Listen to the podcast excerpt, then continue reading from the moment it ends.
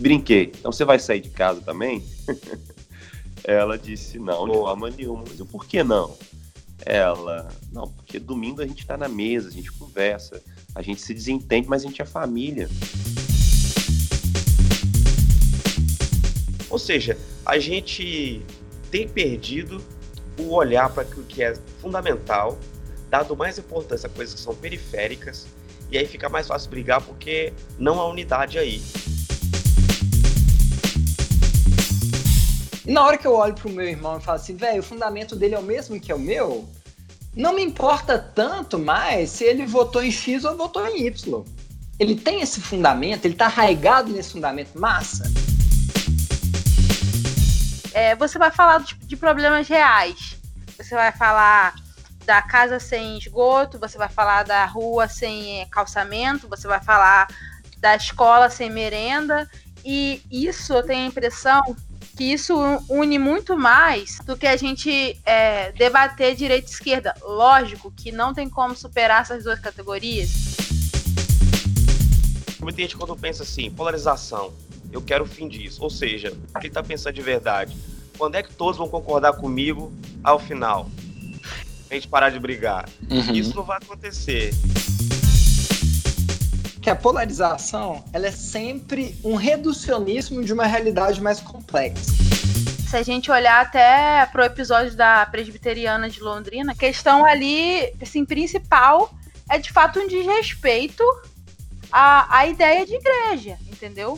A unidade é um desafio, mas é um desafio pautado né, nessa força que nos move, chamada amor e a própria pessoa de Jesus. É como o Érico falou, um milagre.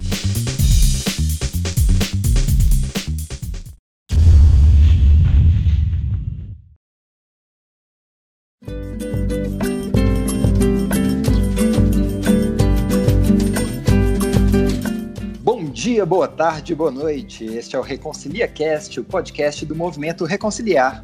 Sempre trazendo para você, web crente ou não, o melhor da reflexão entre fé cristã, cultura e política com um time imbatível de comentaristas. Hoje temos o prazer de conversar com Eric Rodrigues, reverendo da comunidade anglicana Âncora, em Vitória, Espírito Santo, e cidadão de alto lastro de engajamento político e muita história para contar. Seja bem-vindo, Eric. E valeu, galera. Valeu, Matheus. Também temos o prazer de ter aqui com a gente Isabela Vicente, que é formada em Direito pela UF e certificado pelo Renova BR Cidades. Fala, Isa. Oi, pessoal. Prazerzão estar aqui. Legal. Ela que é mega popular no Twitter e se mete em altas confusões. E ah. também Lucas Loubeck, também Lucas Loubeck, pastor e plantador da igreja Mesa da Vineyard ele é coordenador de projetos da ONG Rios de Paz. Fala, Lucas. E aí, galera, satisfação total estar com vocês aqui.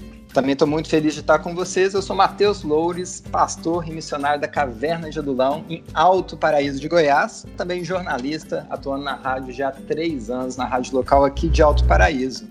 Queria pedir para o Eric explicar para a galera o que, que é o movimento Reconciliar, Eric. Massa, Matheus. Olha, eu acho que o que a gente é pode ser enquadrado é, como novas práticas políticas, né? A gente não é um movimento tradicional, não é um sindicato, não é um movimento popular de massa. Nós somos um grupo de amigos, então a maioria de nós já se conhecia, alguns por redes sociais também, é, mas a maioria já se conhecia. Nós somos cristãos evangélicos, nós não estamos filiados é, a nenhum partido. É, enfim, cada pessoa do grupo tem sua orientação é, política, mas a gente tem uma coisa que nos une que é a fé. Somos um grupo de pessoas cristãs, evangélicas, reunidos para discutir política de forma séria, enganjada, mas a partir da fé cristã. Acho que esse é o ponto que nos une. Então é, é inevitável que a gente discuta teologia, converse sobre Bíblia, sobre Deus, e é a partir dessas lentes que a gente tem enxergado o nosso país, tanto as belezas desse tempo e as agruras também. É isso. Maravilha. Olha só, hoje o tema é sobre reconciliação e polarização. Então, antes de começar, sabe, com essa resmungaria, aquele verdadeiro muro de lamentações, né? A gente fala assim, ah, o evangélico isso, ah, a igreja aquilo. Queria perguntar para vocês, para além das origens e dos problemas que existem no evangelicalismo hoje, o que existe na herança cristã e na vivência do evangelho que pode ser um refrigério para o nosso contexto polarizado. É...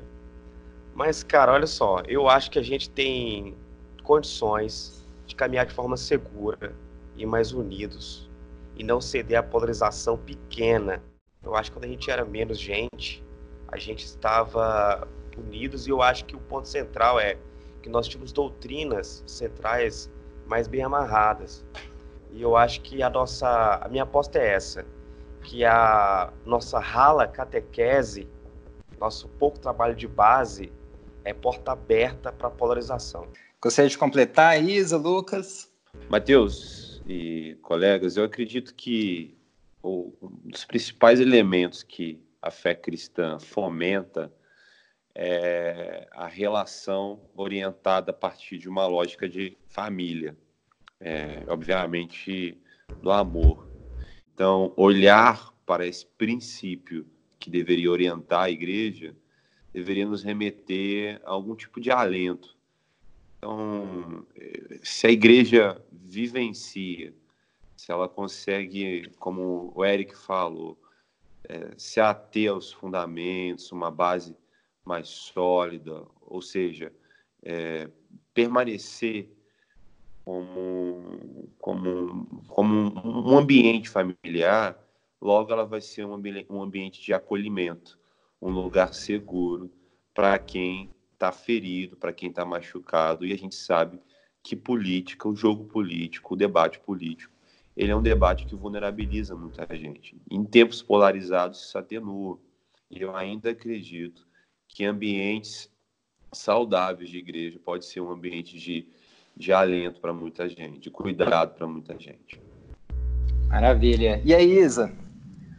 Olha, eu concordo muito com a fala do, do Lucas e eu complemento que, na verdade, a igreja, o mais interessante é que a igreja ela trata de falar do evangelho, né?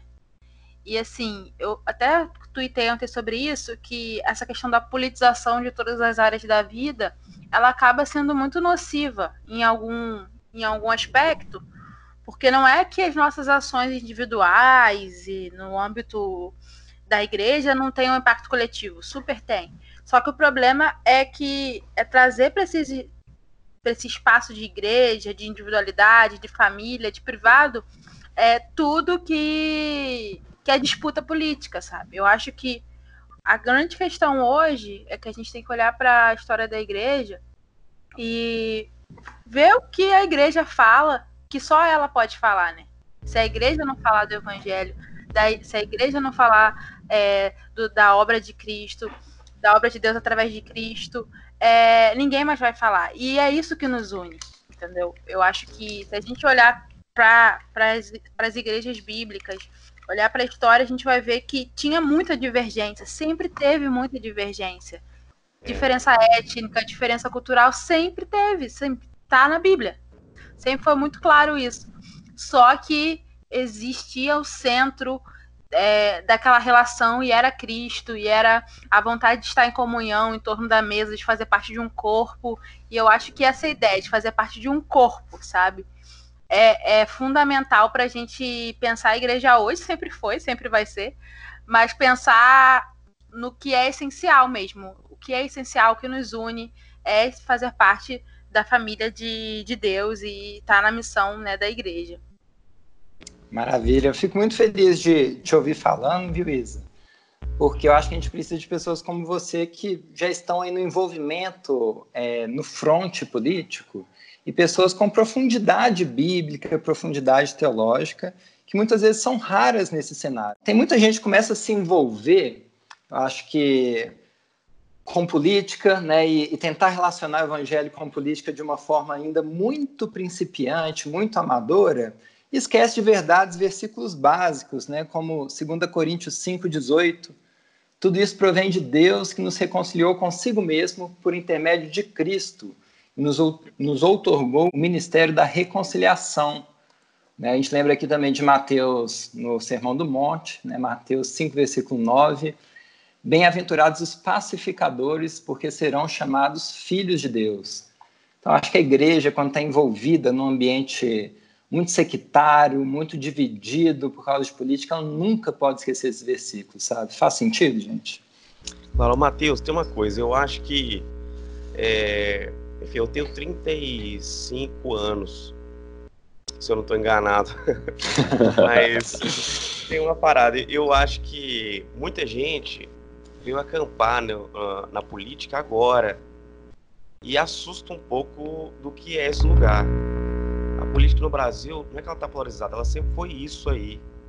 Então, para quem já passou de, de espaço na universidade como DCE, sabe, eleição na Uni, é, sindicato, ou seja, os movimentos tradicionais, há, uma, há um linguajar, assim, há um léxico de guerra, a palavra própria é militância, você tem um grupo que tem bandeira, sabe? É muito conflito, é, enfim, sempre foi assim. É, e não só na história do Brasil, né, que política é uma coisa conflituosa, na história da, da humanidade. Então, eu sei que muita gente não se importava com isso, acho que é, há várias fases no Brasil entre os evangélicos e a política. Há um momento em que os evangélicos dizem que não querem mais saber de política, essas coisas não se misturam, essa coisa Sim. de fé e política se misturam. É, eu me lembro de ouvir isso de público em alguns lugares, mas depois você tem movimentos que, por exemplo, como igrejas neopentecostais, que fundam partidos e ocupam esses espaços para, não para o bem comum, mas para poder resvalar seus interesses, sabe? É, então a gente tem várias formas de lidar com, com entre os evangélicos e a política no Brasil, ao longo da história. E só um adendo nisso aí, Eric. Tá eu acho que você trouxe justamente o ponto histórico, né, a análise histórica, para a gente conseguir entender a atual relação da igreja evangélica com a política. A gente esteve num dualismo durante muito tempo enquanto igreja evangélica, tipo, ah, isso não tem nada a ver com Deus.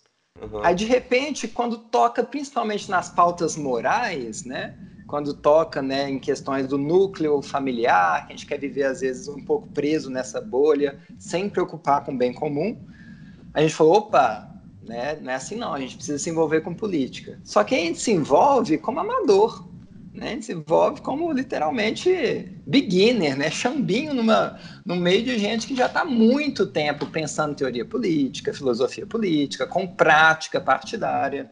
É, tem até uma coisa, assim, tem gente que pensa que a sociedade brasileira, por qualquer lugar do mundo, ela vai ser muito melhor quando a gente tiver evangélicos piedosos no topo de cada área é, de influência, digamos assim já ouviu esse discurso?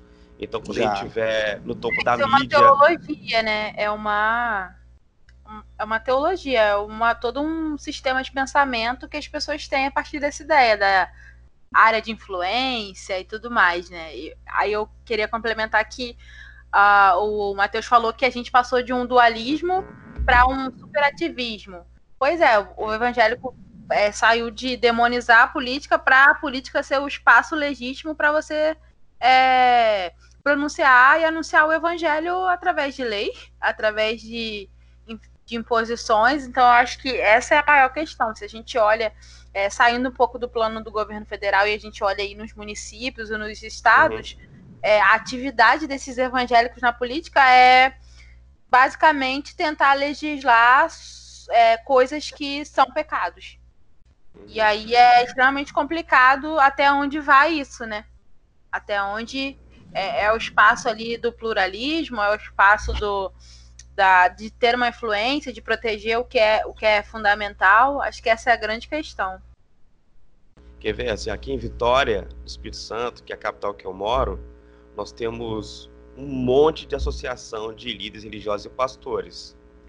E, é, e o principal fator de divisão entre essas conglomerados de pastores é uma questão de fidelidade partidária ou, ou, ou uma, uma, figura específica, seja de que partido for, a um governador.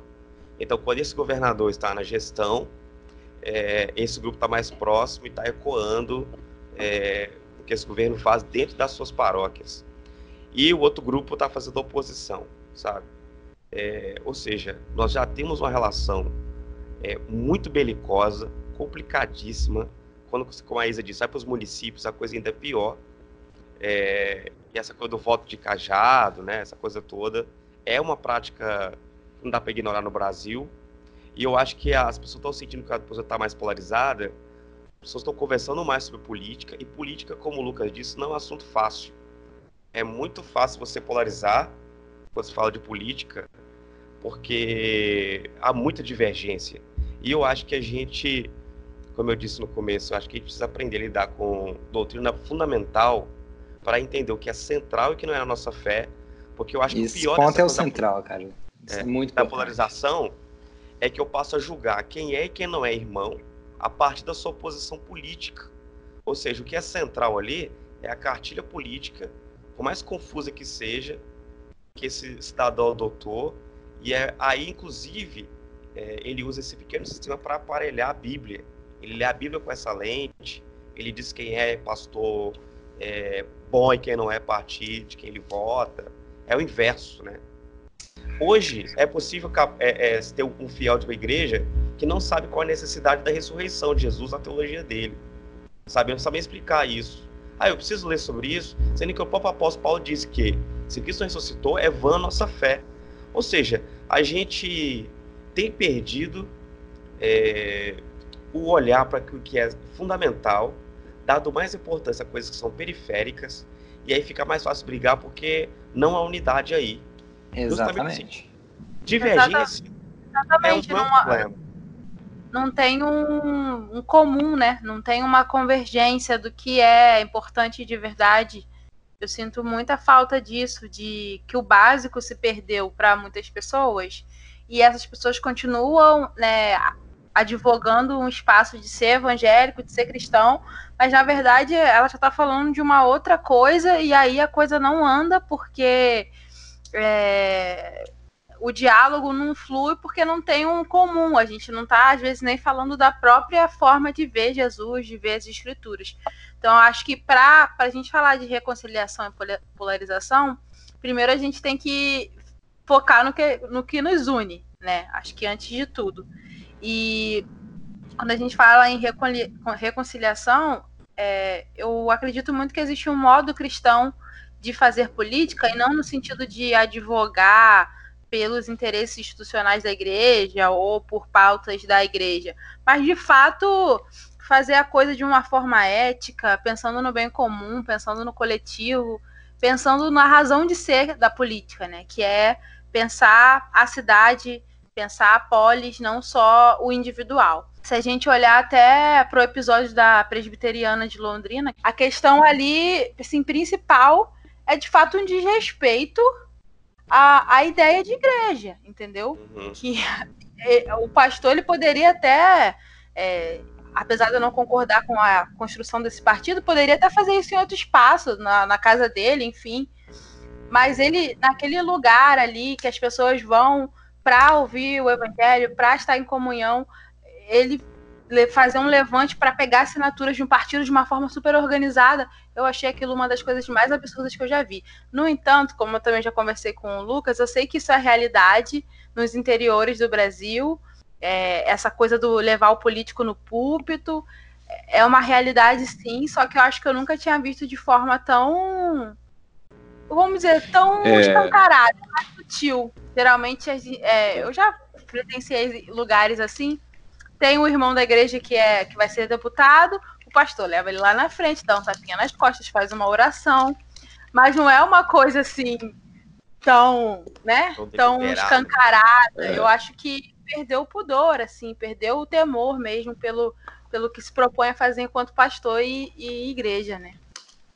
É, eu acho que um grande argumento né, que, que reforça é, a, a polarização é colocar algumas pautas, né, a gente já falou um pouco sobre isso, que não são centrais como centrais. Então a gente entra num- num- numa disputa que no campo político que é tentar entender o que, que é central ou não. Acho que esse é o grande desafio. Porque o sujeito vai olhar para um determinado político e falar, ele me representa porque ele representa a pauta moral da minha fé. E isso é central para mim, eu não abro mão disso. E aí ele vai olhar para o irmão que tem, de alguma forma, uma interpretação de política diferente dele e, e olha para um, um aspecto é, é, mais total e não um aspecto de nicho e vai discordar, olha, irmão. E aí se polariza ainda mais. Então, uma, um exemplo básico, é, recentemente recebendo uma pessoa que estava desejando caminhar com a gente, é, eu perguntei qual era a razão dela sair da sua igreja para vir caminhar com a gente. E ela disse: está é, é, tá insuportável a, as campanhas políticas na minha igreja. Eu falei: olha, curioso isso. É, mas isso acho que está acontecendo em muitas igrejas, né? Ela sim, está tá muito difícil. E no decorrer da conversa, eu descobri que ela era de uma família militar. E fiz uma brincadeira. Bom, presumo que deva estar sendo bem difícil também as conversas políticas na sua casa pelo seu posicionamento. Ela, sim, sim. E brinquei. Então você vai sair de casa também? Ela disse, não, de forma nenhuma. Mas eu, por que não? Ela, não, porque domingo a gente está na mesa, a gente conversa, a gente se desentende, mas a gente é família. A gente é do mesmo sangue. E aquilo para mim foi, foi muito, muito esclarecedor porque o vínculo familiar dela estava posto na confiança do sangue. E as diferenças políticas, elas tinham seu ambiente de importância, mas não era um ambiente de rompimento, sabe? E já no âmbito da igreja, que nós chamamos de família da fé, esse vínculo do sangue entre os irmãos, ou os fundamentos centrais da nossa fé, que nos mantém unidos, não estavam tão bem ajustados e foram postas outras coisas, então. E a política foi colocada no lugar e a gente sabe que outras coisas podem ser colocadas no lugar disso, não só política, no momento de hiperpolitização, a política é posta. Então, gente, eu acho que a gente precisa trabalhar bem no que é central, o que nos conecta, e a partir disso é, se mover no Ministério de Reconciliação, de unir os irmãos, sabe? Olha, vocês são ligados no mesmo sangue, cara. São ligados no mesmo Cristo. Basicamente isso. Muito bom. Muito bom. Ótimo exemplo, viu, Lucas? Valeu. Olha só, fazendo um, um, resumo de tudo que a gente falou até aqui, eu vejo assim, velho, eu sou um cara capenga pra caramba, cheio de pecado. Se fosse depender para mim, de mim, sabe, para alcançar a salvação, eu jamais chegaria nem perto. Né? Deus me amou de uma maneira tão grande, tão arrebatadora, que decidiu vir, né? não só a mim, mas toda a sua criação, Vim ser humano, sofrer as minhas dores, as nossas dores, morrer numa cruz, ressuscitar, e ali ele me ofereceu o relacionamento que ele já tinha com o Pai, selado pelo Espírito Santo desde a eternidade. Ele me oferece isso, ele me bota no centro desse amor trinitário. Cara, isso é o central, isso é, o, é, é, a razão da minha existência, sabe? Isso é o fundamento, é, é aquilo que me motiva a acordar de manhã e me inspira por que viver, né? me inspiro por que fazer o que eu faço. Para além disso, a gente tem o bem público, a gente tem, nossa, como é que a gente vai lidar com a economia do planeta, como é que a gente vai lidar com o desenvolvimento é, social, econômico e a sustentabilidade ambiental. São questões periféricas, são questões importantes? Muito importantes, mas perto daquilo que é o principal, sabe? Que é sacrifício de Jesus nos amando, né? Deus nos amando através de Jesus Cristo se, e se sacrificando na cruz por nós, a gente tem que entender que isso é periférico. A gente tem que deixar isso, de fato, as outras coisas em segundo lugar, falar assim: esse aqui é o fundamento. E é a partir do fundamento que eu vou construir no resto. E na hora que eu olho para o meu irmão e falo assim, velho, o fundamento dele é o mesmo que é o meu, não me importa tanto mais se ele votou em X ou votou em Y ele tem esse fundamento, ele está arraigado nesse fundamento massa. A partir daí a gente constrói a conversa, a gente discute nos pontos periféricos. Aí tem uma frase muito clássica, né, gente, que é do. Não sei de quem é, na verdade, tentei procurar aqui, não achei, mas no essencial, unidade, nas diferenças, liberdade, em ambas as coisas, o amor. Acho que a igreja teve muita dificuldade de lidar dessa forma.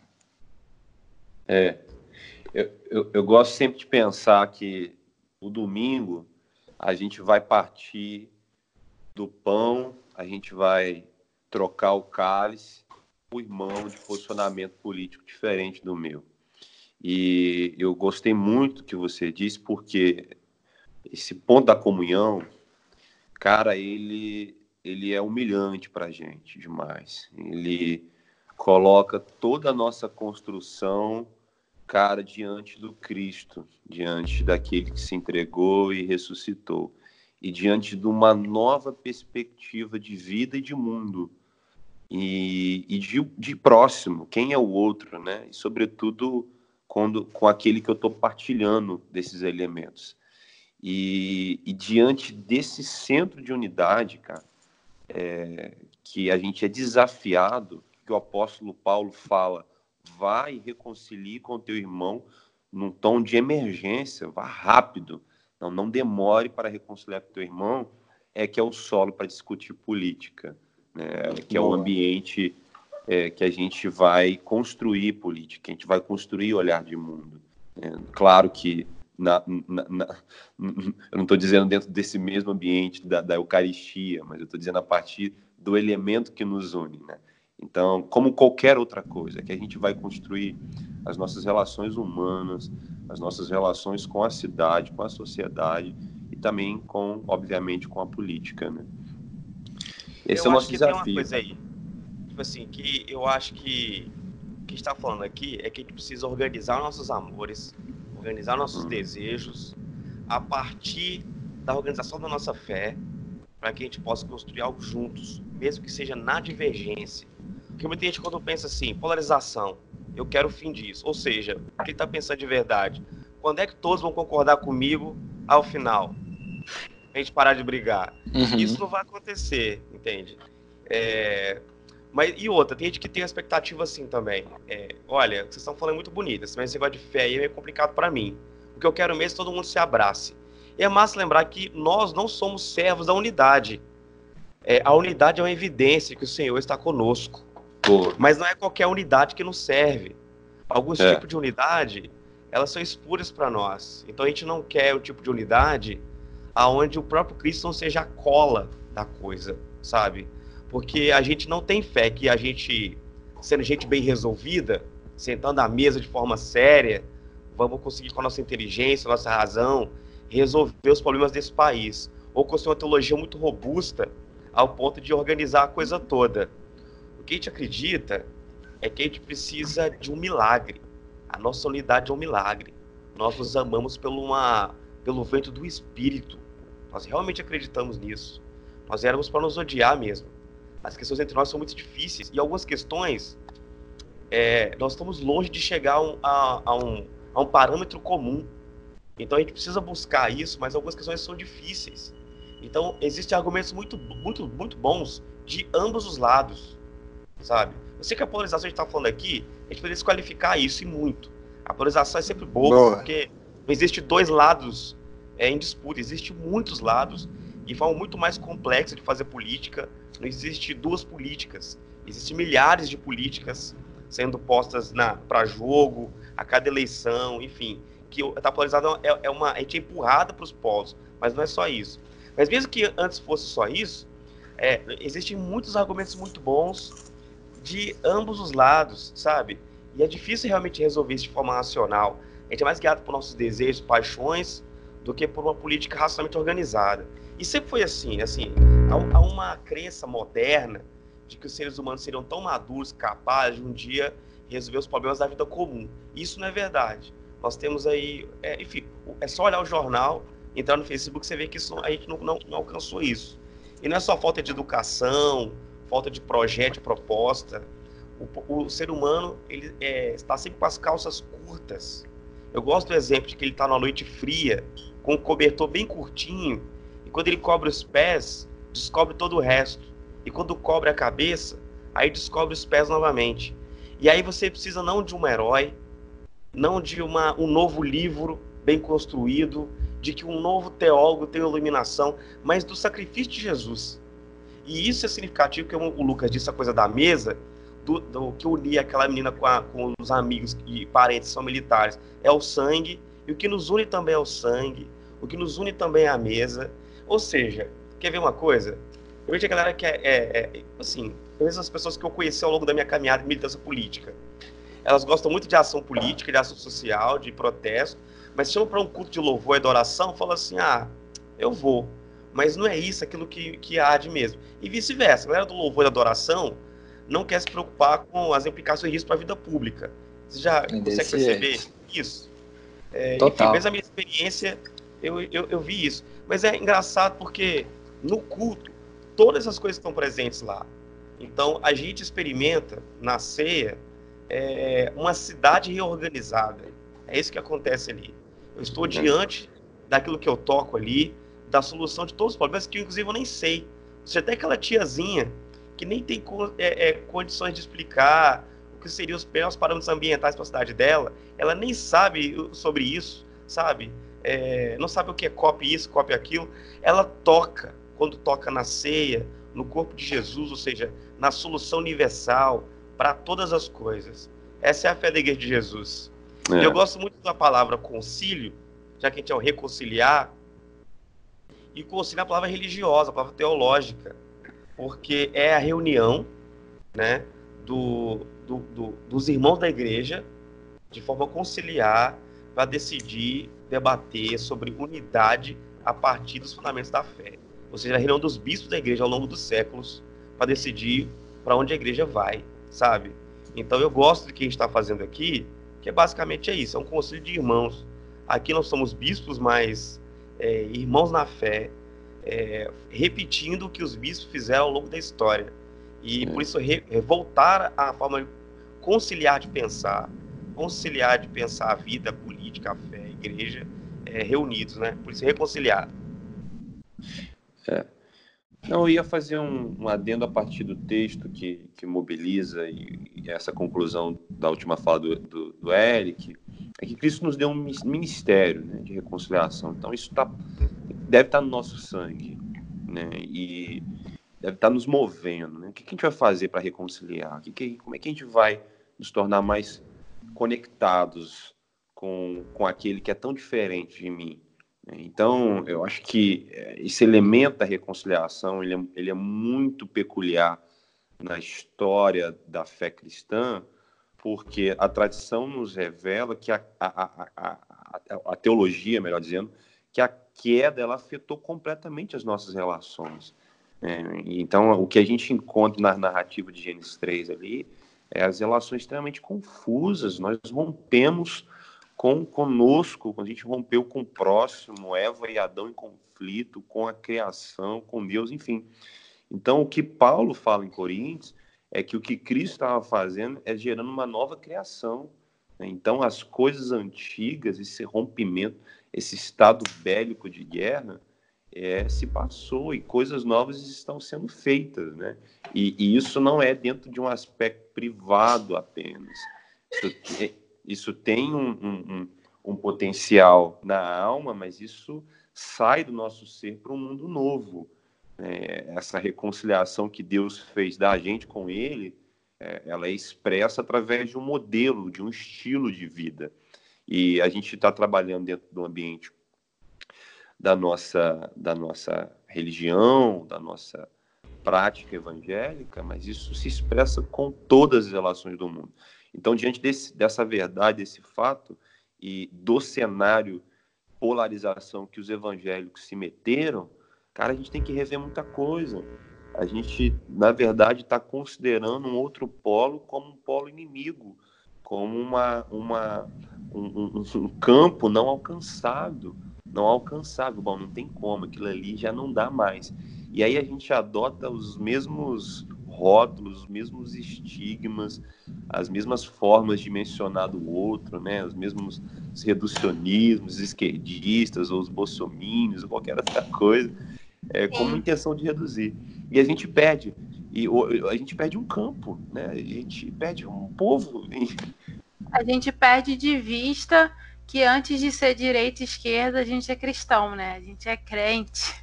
É. Eu acho que a e... gente acaba perdendo de vista um pouco isso, até o jeito certo de resolver conflito, porque conflito tem, mas existe um jeito cristão, um jeito é, em Cristo de resolver conflitos e é a mesa, é conversando, é. é enfim, é fazendo menos linchamento virtual e mais conversa no privado, talvez, né, nos tempos internet. Agora, dentro disso que você trouxe, Isa, eu acho que realmente a gente via, sempre quando for debater política, acho que a gente tem que lembrar de João 17, 20 e 21, né? Não rogo somente por estes, mas por aqueles que vierem a crer em mim por intermédio da sua palavra, a fim de que todos sejam um, como és tu, ó Pai, em mim e eu em ti, também sejam eles em nós, para que o mundo creia que tu me enviaste. Na hora das nossas discussões sobre as contingências políticas, sobre né, as incertezas do dia a dia, né, essas coisas tão mutáveis, a gente tem que lembrar, velho, eu não posso deixar de ser um com meu irmão. Por causa do meu candidato, eu não posso sacrificar a unidade cristã, que é muito mais eterna, é muito mais importante que esse candidato. Que você pode até achar que representa o cristianismo, seja a esquerda, seja a direita, seja em qual partido que for, mas não representa vai ter sempre pontos dele que não representam o cristianismo. E aí a gente tem que entender que quem está sacrificando. Só mais um, uma questão que eu queria aprofundar, que a polarização ela é sempre um reducionismo de uma realidade mais complexa. A gente polariza quando eu começo a, eu começo a ter dificuldade, ou em alguns casos preguiça também, de explicar a realidade com todas as suas nuances, né, seus tons de cinza, suas complexidades, suas, suas esferas que se relativizam uma a outra para agradar aí, né, os doiverdianos que estão ouvindo a gente.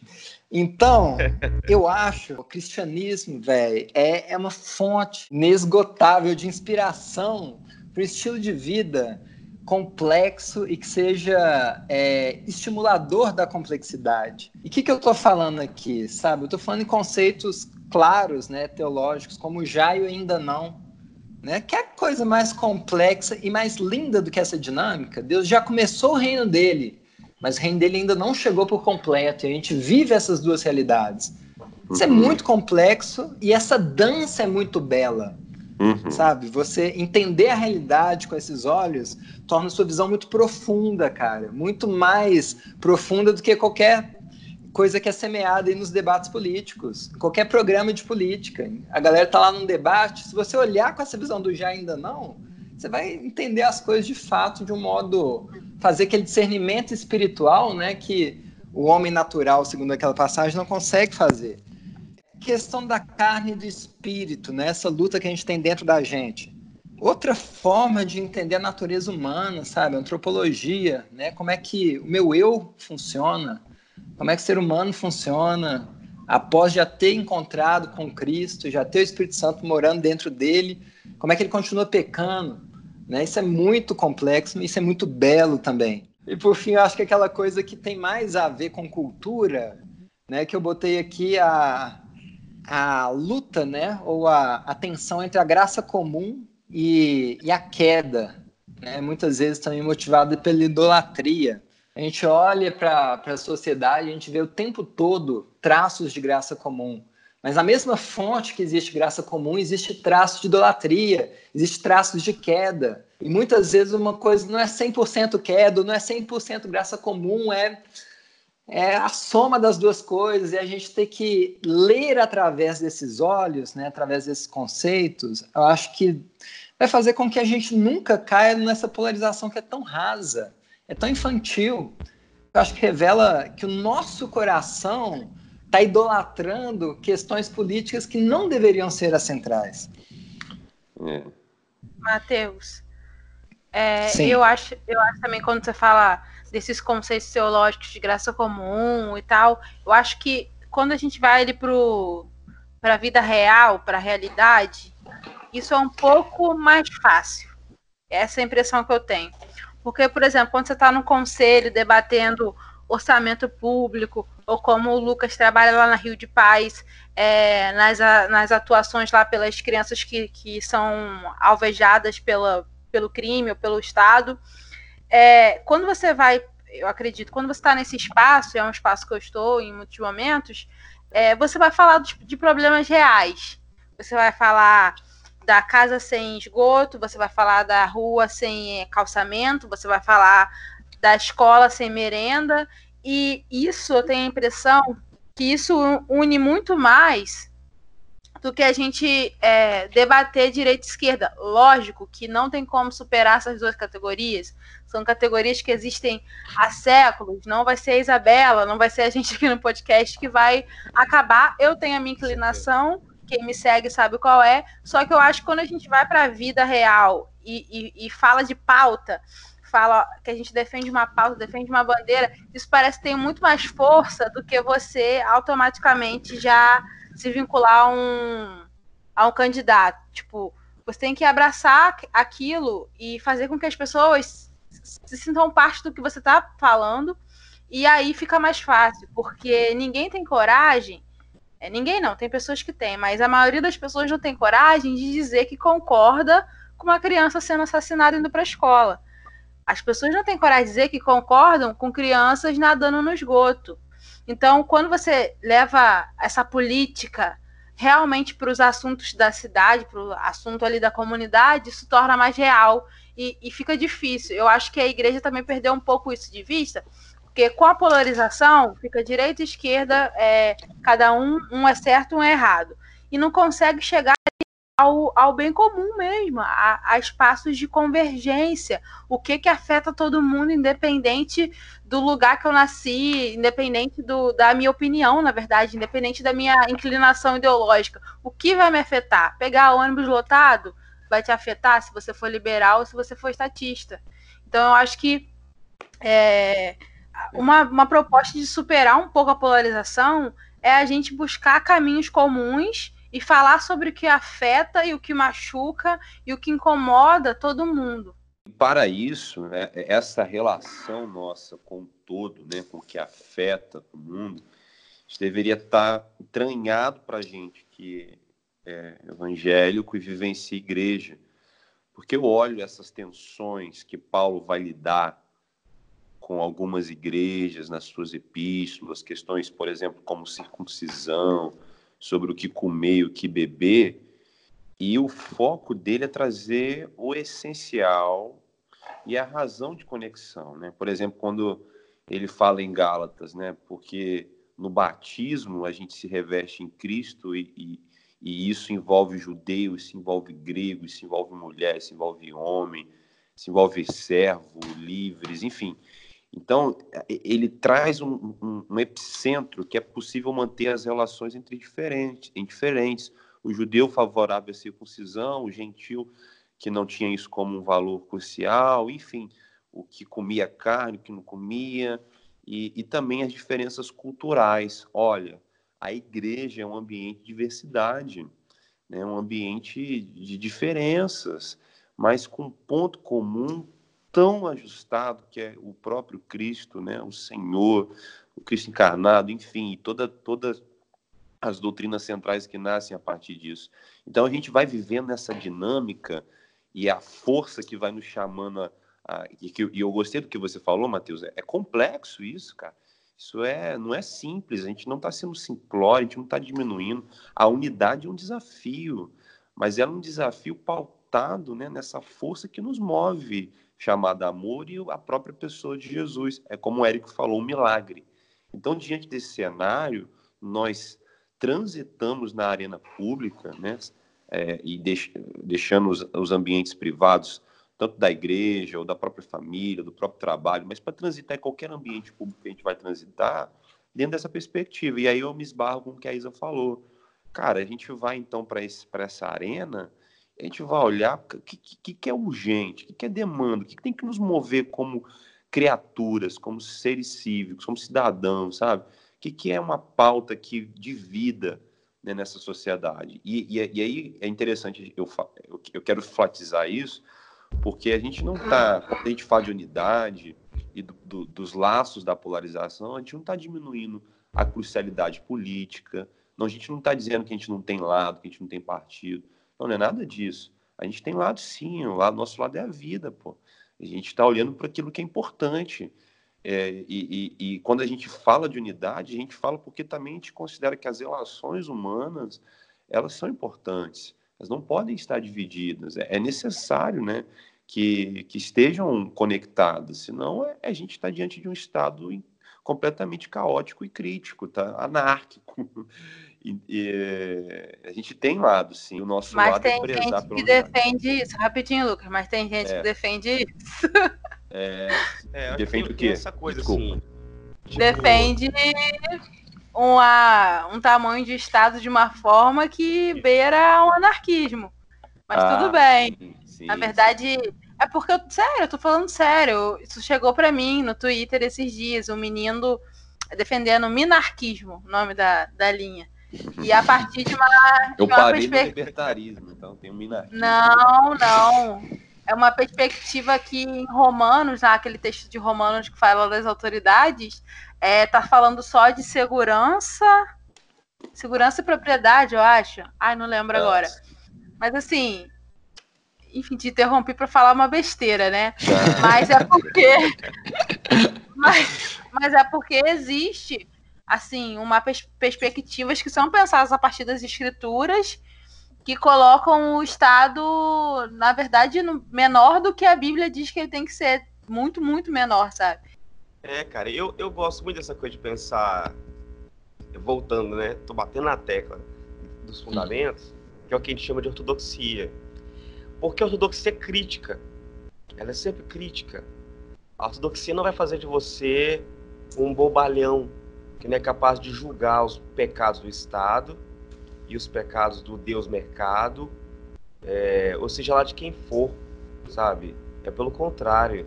Isso deveria fazer tremer os poderosos, que não sabem usar o poder para o bem comum.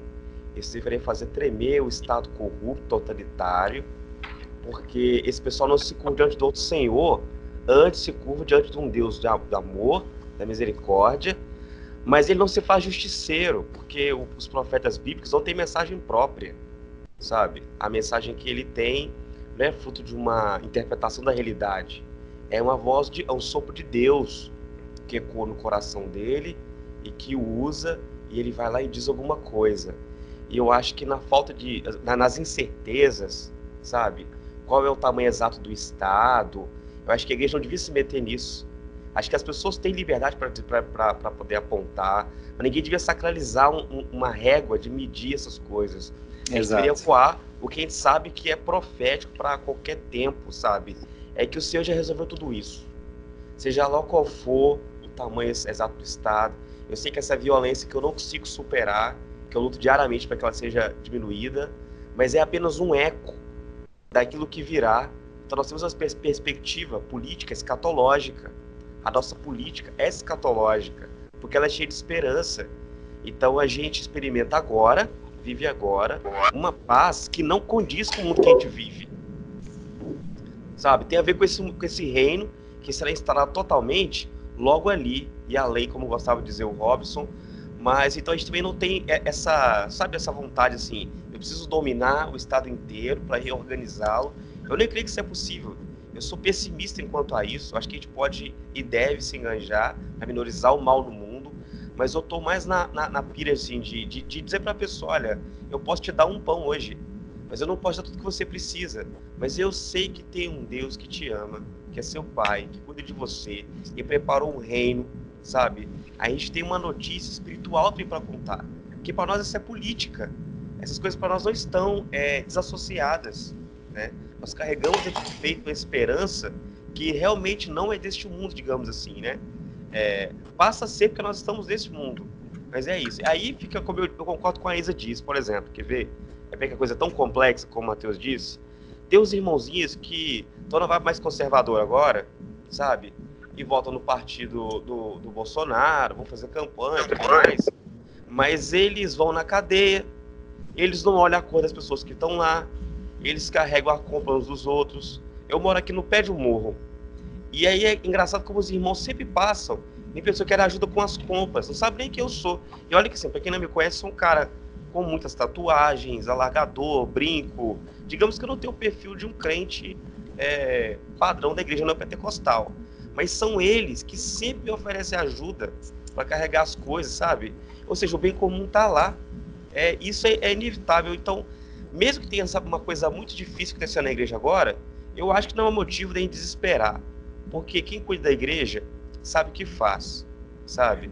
E às vezes esses momentos difíceis, eles Eles são, eles são molduras, preparação para que o Senhor possa mostrar a sua glória por meio desse povo, sabe? É, enfim, eu estou dizendo assim, que o momento é muito difícil, eu acho, assim, de polarização e tudo mais.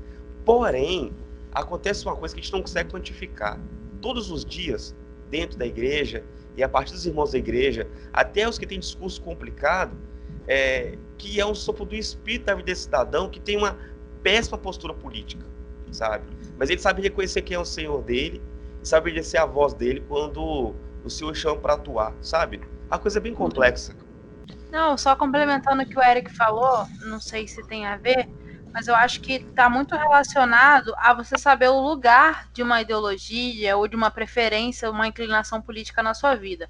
Se a gente ter em mente, tiver em mente que quem trata de salvação é Cristo e que a minha ideologia, a minha preferência política, o meu voto, ele é uma ferramenta ou uma, uma forma de eu buscar teorias ou buscar exemplos na história, só uma, um arcabouço ali teórico para eu tentar entender e tentar resolver, eu acho que a coisa fica organizada.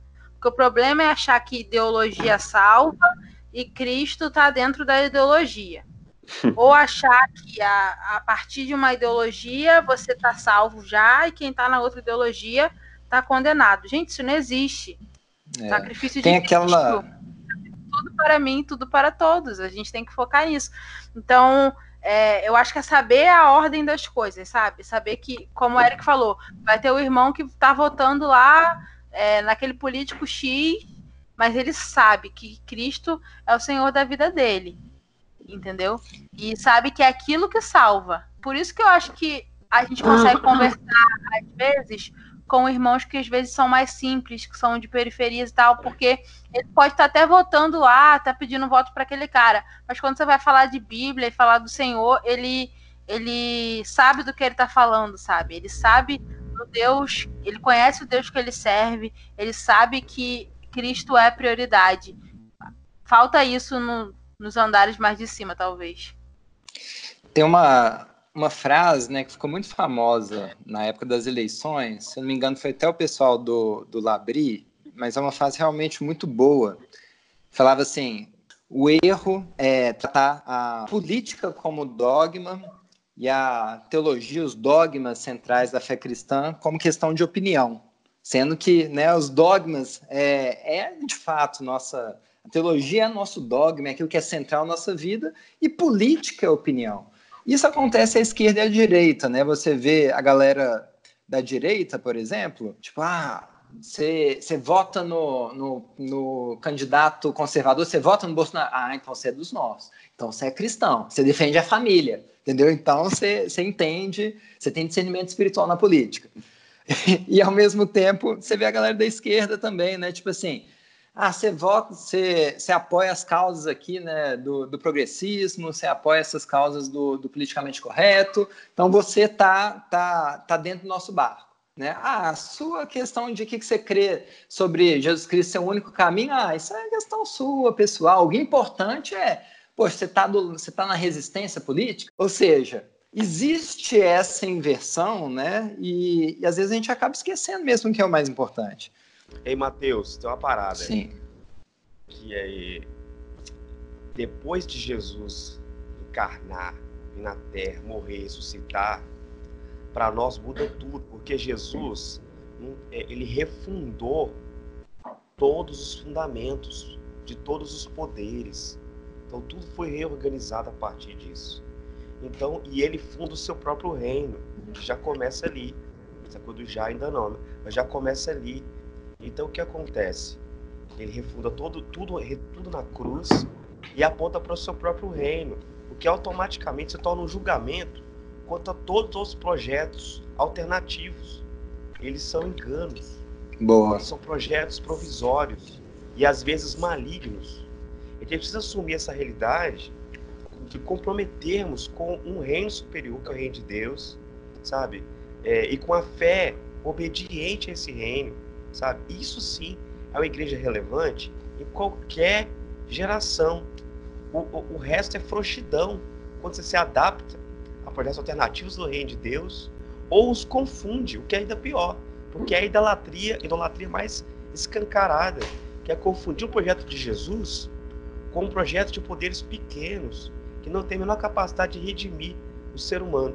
É, e aí tem uma coisa, eu tenho muito medo de, de as pessoas apontam assim, ó, eu descobri, estudando muito aqui, qual é o melhor projeto econômico, que é quase assim, é a assinatura de Jesus embaixo.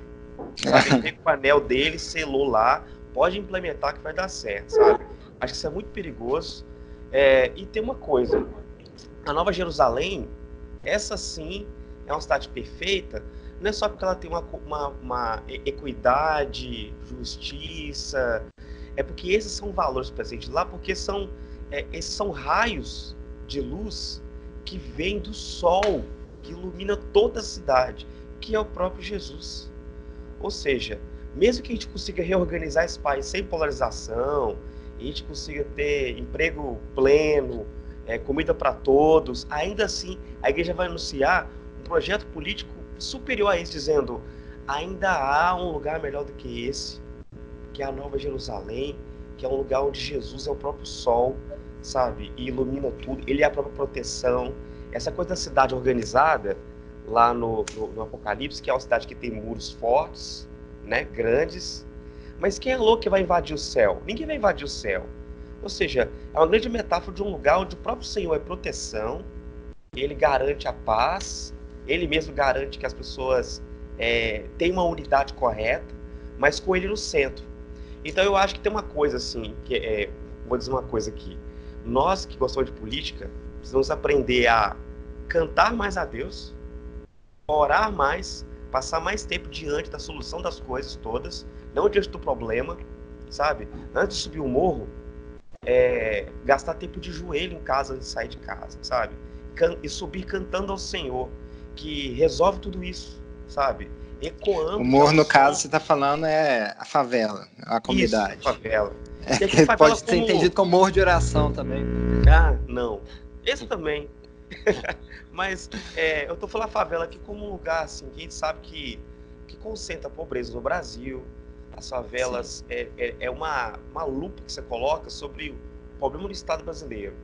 E a gente que está em igrejas próximas à periferia, está lidando com essa realidade o tempo todo, sabemos que esse lugar é um lugar que nos chama misericórdia, mas a gente não pode confundir uma coisa, a gente precisa olhar para esses problemas com o coração gritando Maranata. Agora vem Senhor Jesus. Eu acho que uma fé inteligente, mais do que saber propor um monte de política pública que vai funcionar durante um tempo, e que pode vir alguém depois destruir isso tudo, enfim. É, são tesouros que a traça é, pode corroer, é, é, ecoar nos ouvidos das pessoas, nos corações, um evangelho que é sobre-humano, é para todos os tempos, todas as gerações. Enfim, pode parecer uma, uma contradição, mas não é. A galera que ama política precisa gastar mais tempo com adoração. Amém. É. Agora e... pode chamar todo mundo na frente aí, peruca. peguei indireta, ai, peguei essa indireta pra mim, verdade, hein? Eu também. E dessa forma a gente termina aqui o nosso Reconcilia Cast. Obrigado por nos acompanhar. Acompanhe, esse foi só o primeiro, vai ter vários outros. A gente vai estar melhorando cada vez mais a qualidade da conversa e da edição. É isso aí, galera. Deus abençoe todo mundo. Fui, valeu, pessoal. Valeu, valeu, galera. Até a próxima. Muito bom estar aqui com vocês. Oi, gente. É nóis. Paz de Deus. Tamo junto. Até a próxima.